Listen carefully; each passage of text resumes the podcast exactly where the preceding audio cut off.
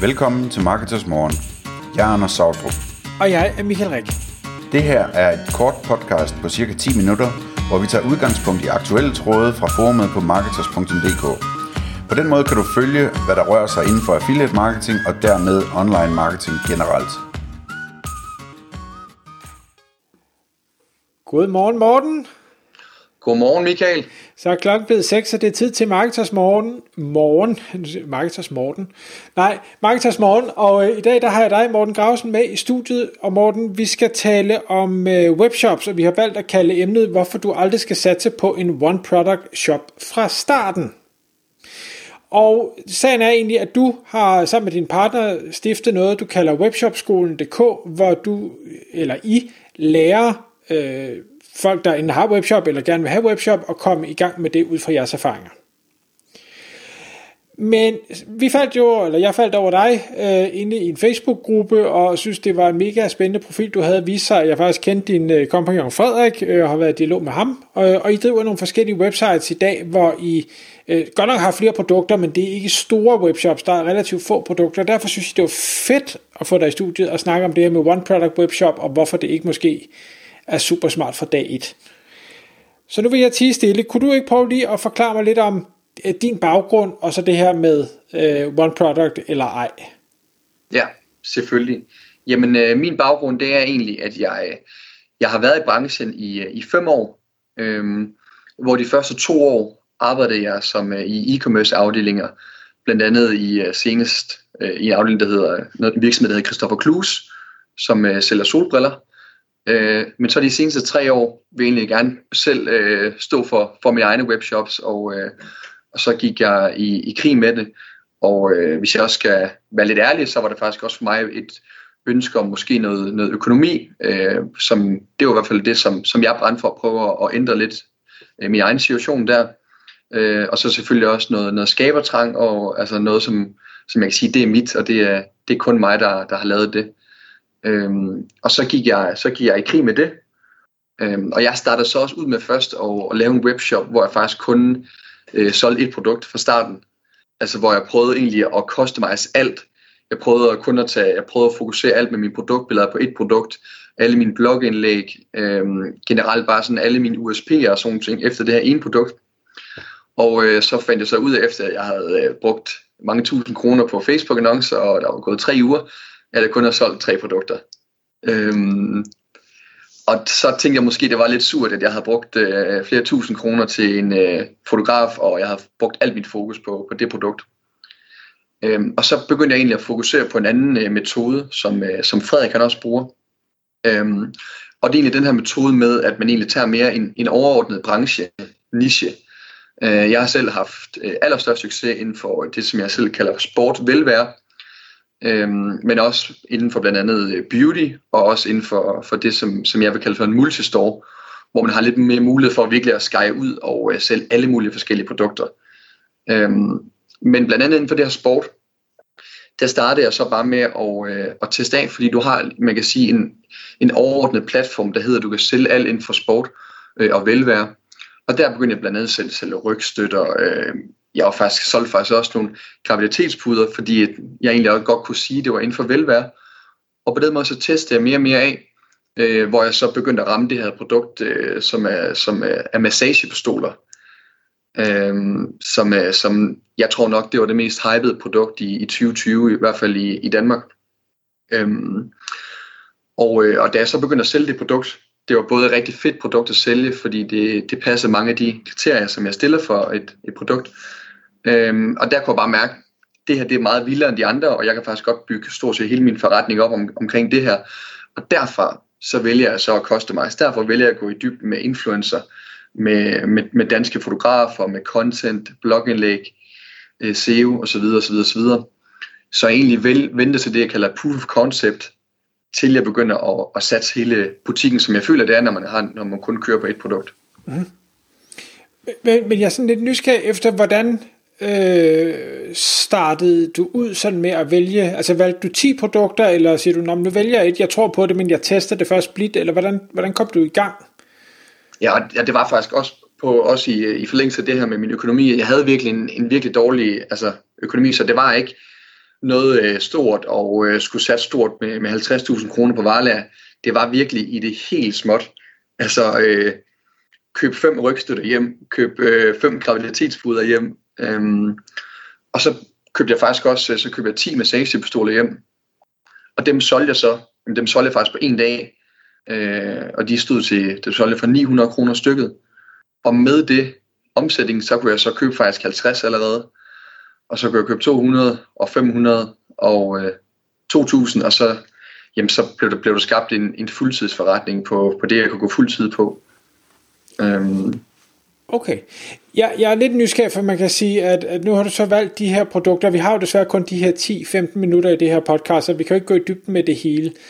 Øhm, en af de ting, jeg har skrevet noter til, inden vi optog det her, det var, at vi skal prøve at snakke om lidt det her med, med hvad er gode produkter og hvad er dårlige produkter. Jeg tænker, at du har jo ikke bare kigget rundt i lokalet og tænkt, at jeg tager rygstøtter og gravitetspuder og massagepistoler. Altså, der må være gjort nogle tanker inden da.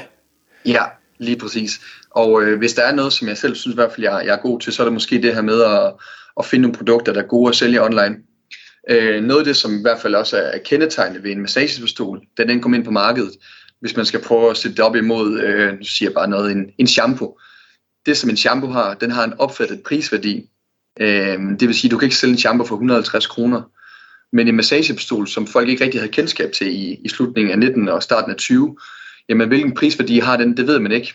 Og på den måde, så kan du faktisk lege med, med nogle højere markeder.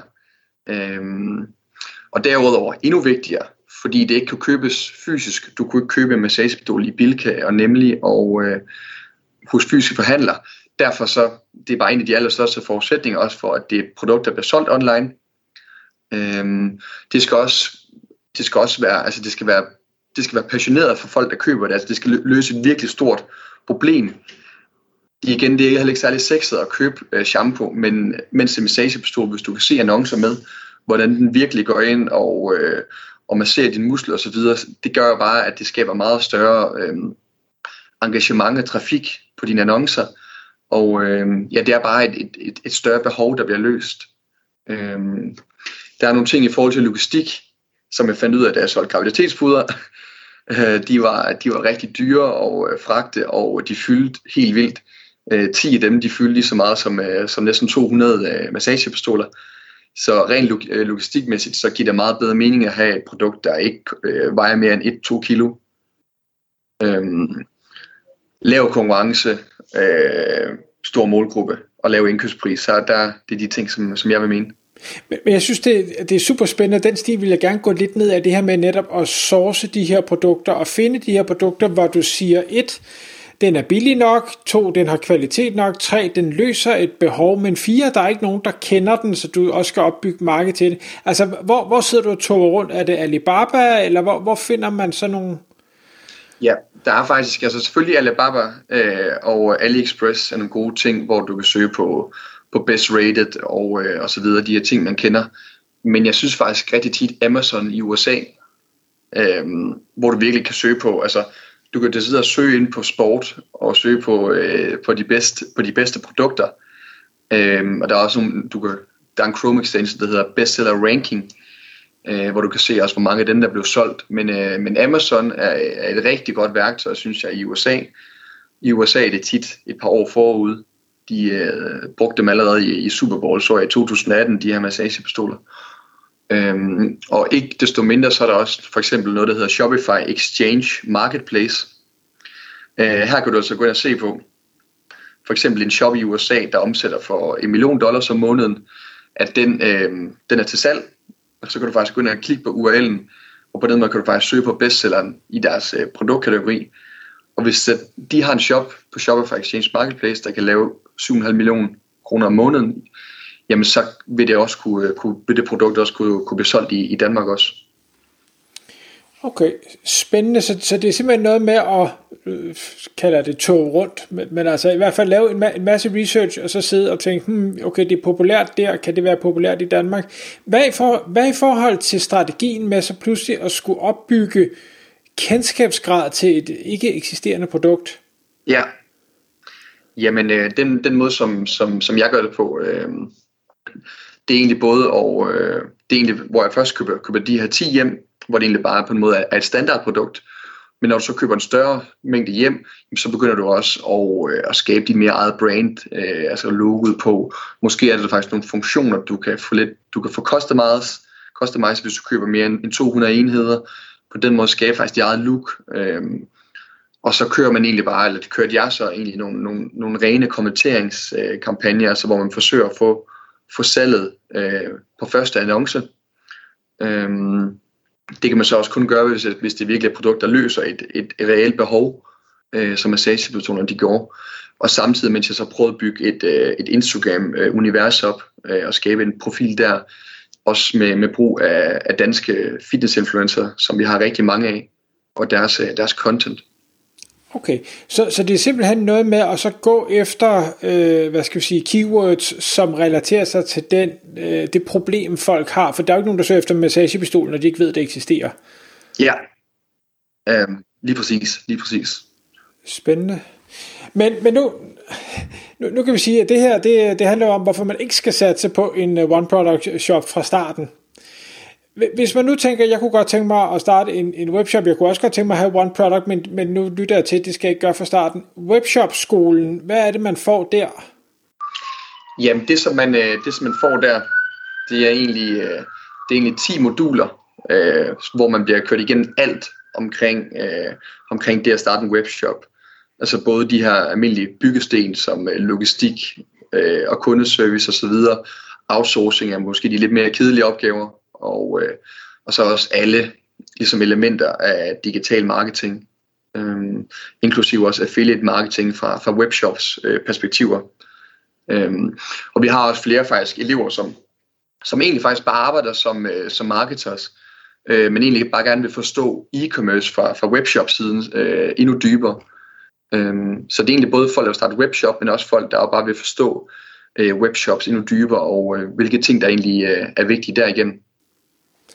Spændende, og jeg tænker, hvis man synes, det du har siddet og fortalt nu, det lyder øh, interessant, jeg synes selv, det er voldsomt interessant, det med at finde produkter, hvor man kan, kan lave den strategi, øh, så er jeg sikker på, at øh, bliver man øh, kunde ind på webshop-skolen, så øh, kan man da få noget sparring omkring den del også. Helt sikkert. Det er, det er, det er virkelig vigtigt for os også, at, øh, at vores elever får succes, og vi er, vi er 100% med på som sparringspartner hele vejen. Fedt. Morten, tiden er gået, men tusind tak, fordi du vil komme i studiet. Det er meget værdsat det, øh, det, det er jeg kun glad for, at jeg fik lov til. Tak fordi du lyttede med. Vi ville elske at få et ærligt review på iTunes. Hvis du skriver dig op til vores nyhedsbrev på marketers.dk-morgen, får du besked om nye udsendelser i din indbakke.